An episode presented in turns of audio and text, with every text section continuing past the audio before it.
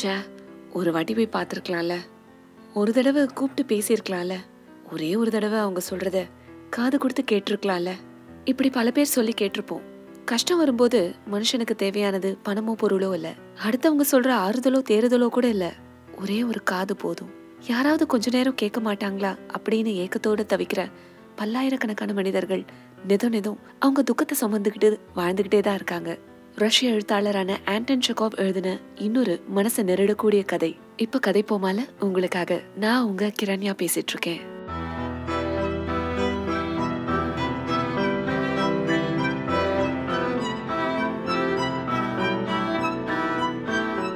பொழுது சாயிற வேலை தெருவிளக்கு வெளிச்சத்துல குதிரைகள்லாம் படுத்திருக்கு. பனி பெஞ்சிட்டு இருக்கு. குதிரை வண்டிக்காரன் அயோனா உடல் முழுதும் வெள்ள பனியால மூடப்பட்டு அப்படியே உறைஞ்சு போய் உட்கார்ந்துருக்கான். வண்டி மேல உடம்பு எவ்வளோ வளைக்க முடியுமோ அவ்வளோ வளைச்சு மடக்கி உட்கார்ந்துருக்கான். தான் மேல விழுந்த பனிய உதறி தள்ள கூட அவனுக்கு தோணல. அவனோட குதிரையும் அதே மாதிரி செயலற்று நின்னு போயிருக்கு. அசையாம நிக்கிற அந்த குதிரையை பார்த்தா பொம்மை குதிரை தானோ? அப்படின்னு ஒரு எண்ணம் வரும். பாவம் அதுக்கு சரியா தீனி வாங்கி போடக்கூட அயனோ கிட்ட காசு இல்ல. குதிரையும் கூட ஏதோ பலமான யோசனையில ஆழ்ந்திருக்கிற மாதிரி தெரியுது. என்ன பண்றது? பரிச்சயமான பச்சை பசேல் வயல்வெளிகள்ல இருந்து பிரிச்சு கூச்சலும் குழப்பமும் நிறைஞ்ச இந்த கொடூரமான நகர வெளியில எந்திர மனுஷங்களுக்கு நடுவுல எரிஞ்சா மிருகங்கள் கூட கனத்த மௌனத்தோட யோசனையில ஆழ்ந்துடும் போல இருக்கு. ரொம்ப நேரம் ஆகியும். அயனுவும் அவனுடைய குதிரையும் அப்படியே இருந்தாங்க. இருட்ட ஆரம்பிச்சிருச்சு. இன்னும் ஒரு சவாரி கூட வரல. இருளோட அடர்த்தியில தெருவிளக்கெல்லாம் பளிச்சுன்னு எரிய ஆரம்பிச்சிருச்சு. சுத்தியும் முத்தியும் நடமாட்டம் அதிகமாக ஆரம்பிச்சிருச்சு. ஹே குதிரை வண்டி பஜாருக்கு வருமா? ஒரு அதட்டலான குரல் வண்டிக்காரனோட காதுல விழுந்துச்சு. அவசரமா எழுந்த அயோனோ பனி மூடிய தன்னுடைய கண்ணிமைகள் வழியா பார்த்தான் ஒரு ராணுவ அதிகாரி கோட்டும் துப்பியும் போட்டுக்கிட்டு மிடுக்கா நின்னுட்டு இருந்தாரு என்ன தூங்குறியா? பஜாருக்கு போனோயா அப்படின்னு கேட்டான். வண்டிக்காரன் எதுவும் பேசல. தலையாட்டிட்டு குதிரையோட கடிவாளத்தை பிடிச்சு இழுத்தான். குதிரையும் வேண்டா வெறுப்பா எழுந்து நடக்க ஆரம்பிச்சது. யோ எங்கயா போற? ஓரமா போ. எதிர வந்த ஒருத்தன் திட்டிட்டு போறது லேசா கேட்டுச்சு. உடனே இந்த ராணுவ அதிகாரியும் திட்டுனா ஏயா வண்டி ஓட்ட தெரியுமா இல்லையா உனக்கு? ஒழுங்க போ. வண்டிக்காரன் குழப்பமும் பதட்டமுமா குதிரையோட கடிவாளத்தை பிடிச்சு இழுத்தான். வண்டி தாறுமாறா ஓடிச்சு. எதிர வந்த இன்னொரு வண்டிக்காரனும் அயனோவை நாராசமா திட்டிட்டு போனான். அதுக்கப்புறமா இன்னொரு நடைபாதை வாசி இப்படி எதிர்படுற நிறைய பேர் திட்டிட்டு போனாங்க. பின்னாடி உட்கார்ந்திருந்த மிலிட்டரிக்காரனுக்கு ஒரே கோவம். என்னையா? வண்டி ஓட்ட தெரியாதா உனக்கு?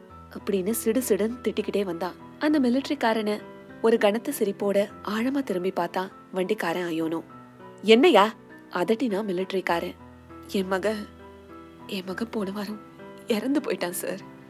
ஆஹா எப்படி இறந்தான் என்ன யாருக்கு சார் தெரியும்? அவனுக்கு காய்ச்சல் வந்துச்சு. மூணு நாள் ஆஸ்பத்திரியிலேயே கடந்தான் சார். போயிட்டான். எல்லாம் அந்த ஆண்டவன் சித்தம். அப்போ ஒரு ரோட்ல வண்டி திரும்ப அங்கிருந்து இன்னொரு சத்தம். டேய் சாவு கிராக்கி எங்கடா போற? ரோட்டை பார்த்து வண்டியை ஓட்டு. உடனே மிலிட்டரிக்காரனும் ஆமாமா நேரா பார்த்து வண்டியை ஓட்டு. இந்த மாதிரி நீ போனா விடிஞ்சிரும். சீக்கிரம் போ. வண்டிக்காரன் பெருமூச்சோட திரும்பி உட்கார்ந்தான். அப்பப்ப திரும்பி பார்த்தான். ஆனா அந்த மிலிட்டரிக்காரன் கண்ணை இறுக்கி மூடிக்கிட்டான். இவன்கிட்ட நான் எதுக்கு பேச்சு கொடுக்கணும்? எனக்கு இஷ்டம் இல்ல.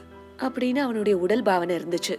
பஜார்ல மிலிட்ரிக்காரனை இறக்கி விட்டுட்டு மறுபடியும் அமைதியா வண்டிக்குள்ளேயே சுருண்டு உட்கார்ந்தான் வண்டிக்காரன்.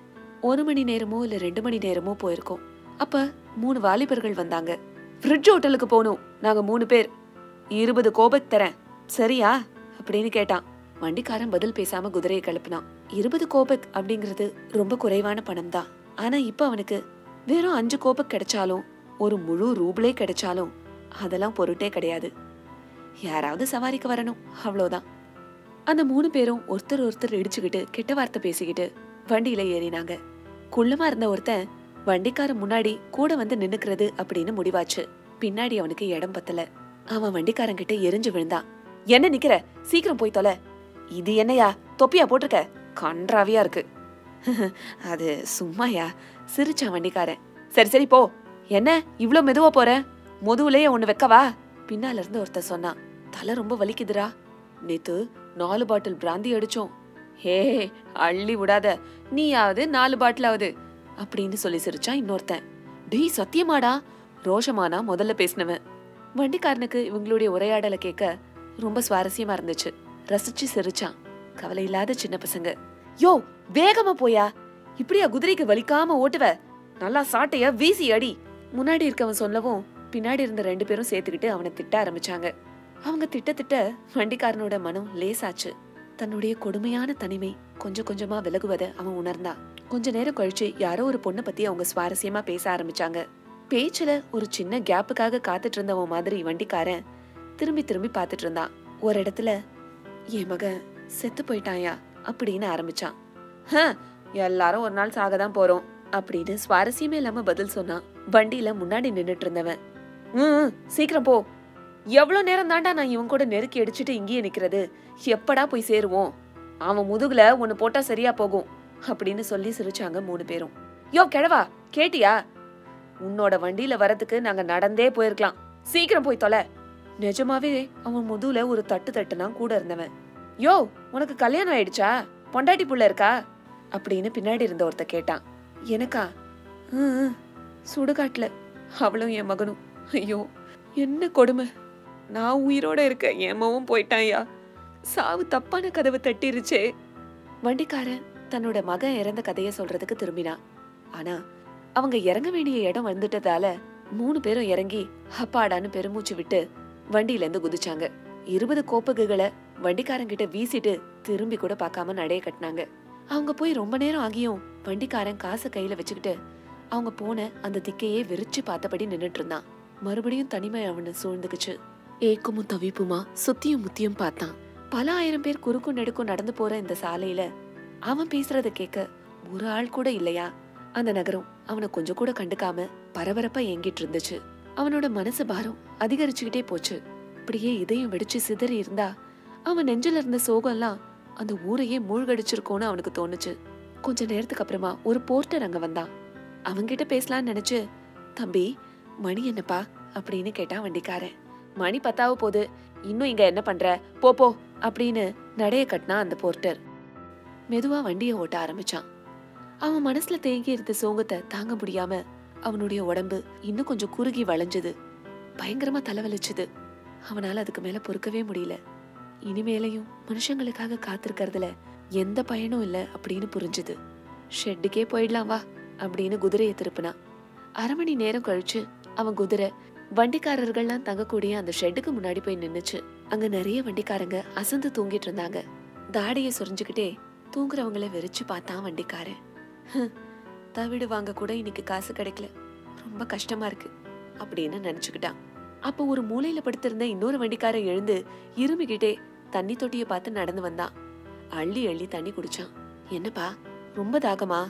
அயனோ அவனை பார்த்து கேட்டான். ஆ, ஆமா. குடி குடி இருமலுக்கு நல்லது. சரி இங்க கேள. என் மகன் இறந்து போயிட்டாயா இந்த வாரம் ஆஸ்பத்திரியில திடீர்னு தெரியுமா? கொடுமை. சொல்லி முடிக்கிறதுக்குள்ள தான் சொன்ன வார்த்தைகள் அவன்கிட்ட எந்த மாதிரியான விளைவை ஏற்படுத்துச்சுன்னு ஏறெடுத்து பார்த்தான். ஆனா அவன் அதுக்குள்ள படுத்து தூங்கி போயிட்டான். மறுபடியும் முகத்தை சொரிஞ்சுக்கிட்டு பெருமூச்சு விட்டான். யார்கிட்டயாவது பேசணும் அப்படிங்கிற அளவற்ற தாகம் அவனுக்குள்ள ஏற்பட்டுச்சு. கொஞ்ச நேரத்துக்கு முன்னாடி தாகம் ஏற்பட்ட அந்த இன்னொரு வண்டிக்காரன மாதிரி. இதோ அவனோட மகன் இறந்து ஒரு வாரம் ஆக போகுது. யார்கிட்டயாவது அதை பத்தி துக்கம் தீர பேசணும். எப்படி அவன் நோய்வாய்ப்பட்டான்? இப்படியெல்லாம் கஷ்டப்பட்டான். சாகறதுக்கு முன்னாடி என்ன பேசினான் எப்படி செத்து போனான் எல்லாத்தையும் சொல்லி கொட்டி அழுது தீக்கணும் போல இருந்துச்சு. அயனோவுக்கு இன்னொரு மகள் கூட இருந்தா அவ வேற ஒரு கிராமத்துல இருந்தா அவனுக்கு அவளை பத்தியும் கூட பேசணும்னு இருந்துச்சு. யாராவது அவன் புலம்பல்களுக்கு ஈடு கொடுத்து காது கொடுக்கணும். பொண்ணுங்க கிட்ட சொன்னா நல்லா இருக்கும். ஆனா பாவம். சில பொண்ணுங்க நம்ம முத வார்த்தை பேச ஆரம்பிக்கும் போதே அவங்க அழ ஆரம்பிச்சிருவாங்க. வெளியே போய் குதிரையை பார்க்கலாம்னு எழுந்து போனான் குதிரை கிட்ட போய் வைக்கோல் திங்குறியா? அப்படின்னு அதோட கண்ணை பார்த்து கேட்டான். வைக்கோல் எடுத்து அதுக்கு கொடுத்தான். நல்லா தின்னு தவிடுவாங்க தான் காசு இல்லை வைக்கோலையாச்சும் நல்லா தின்னு. என்ன பண்றது? எனக்கு வயசாகி போச்சு. முன்ன மாதிரி வண்டி ஓட்ட முடியல. என் மகன் இருந்திருந்தா நல்ல வண்டிக்காரனா இருந்திருப்பான்ல. அவன் வாழ்ந்திருக்கணும். கொஞ்ச நேரம் மௌனமா இருந்தான். ஆமாம்மா. நம்ம பையன் போயிட்டாமா என்னை தனியாக விட்டுட்டு எந்த காரணமே இல்லாமல் திடீர்னு செத்து போயிட்டான். இதோ பாரு உனக்கு ஒரு குதிரை குட்டி பிறந்து அதுக்கு நீ தாயா இருந்திருந்தேன்னு வச்சுக்கோயேன். ஒரு நாள் திடீர்னு உன் குட்டி இறந்து போச்சுன்னா உனக்கு எப்படி இருக்கும்? சொல்லு. ரொம்ப வருத்தமா இருந்திருக்கோம்ல. அவனோட குதிரை வைக்கோல மென்னபடி தலையாட்டி கேட்டுட்டு இருந்துச்சு. அவனை நெருங்கி அவனோட கையில தன் மூக்க தேய்ச்சுது. அதோட சூடான சுவாசம் கையில பட்டதும் அவனுக்கு மனசெல்லாம் சிலிர்த்து போச்சு. சட்டுன்னு உடைஞ்சு குதிரை கிட்ட தன் துக்கமெல்லாம் சொல்லி அழ ஆரம்பிச்சான்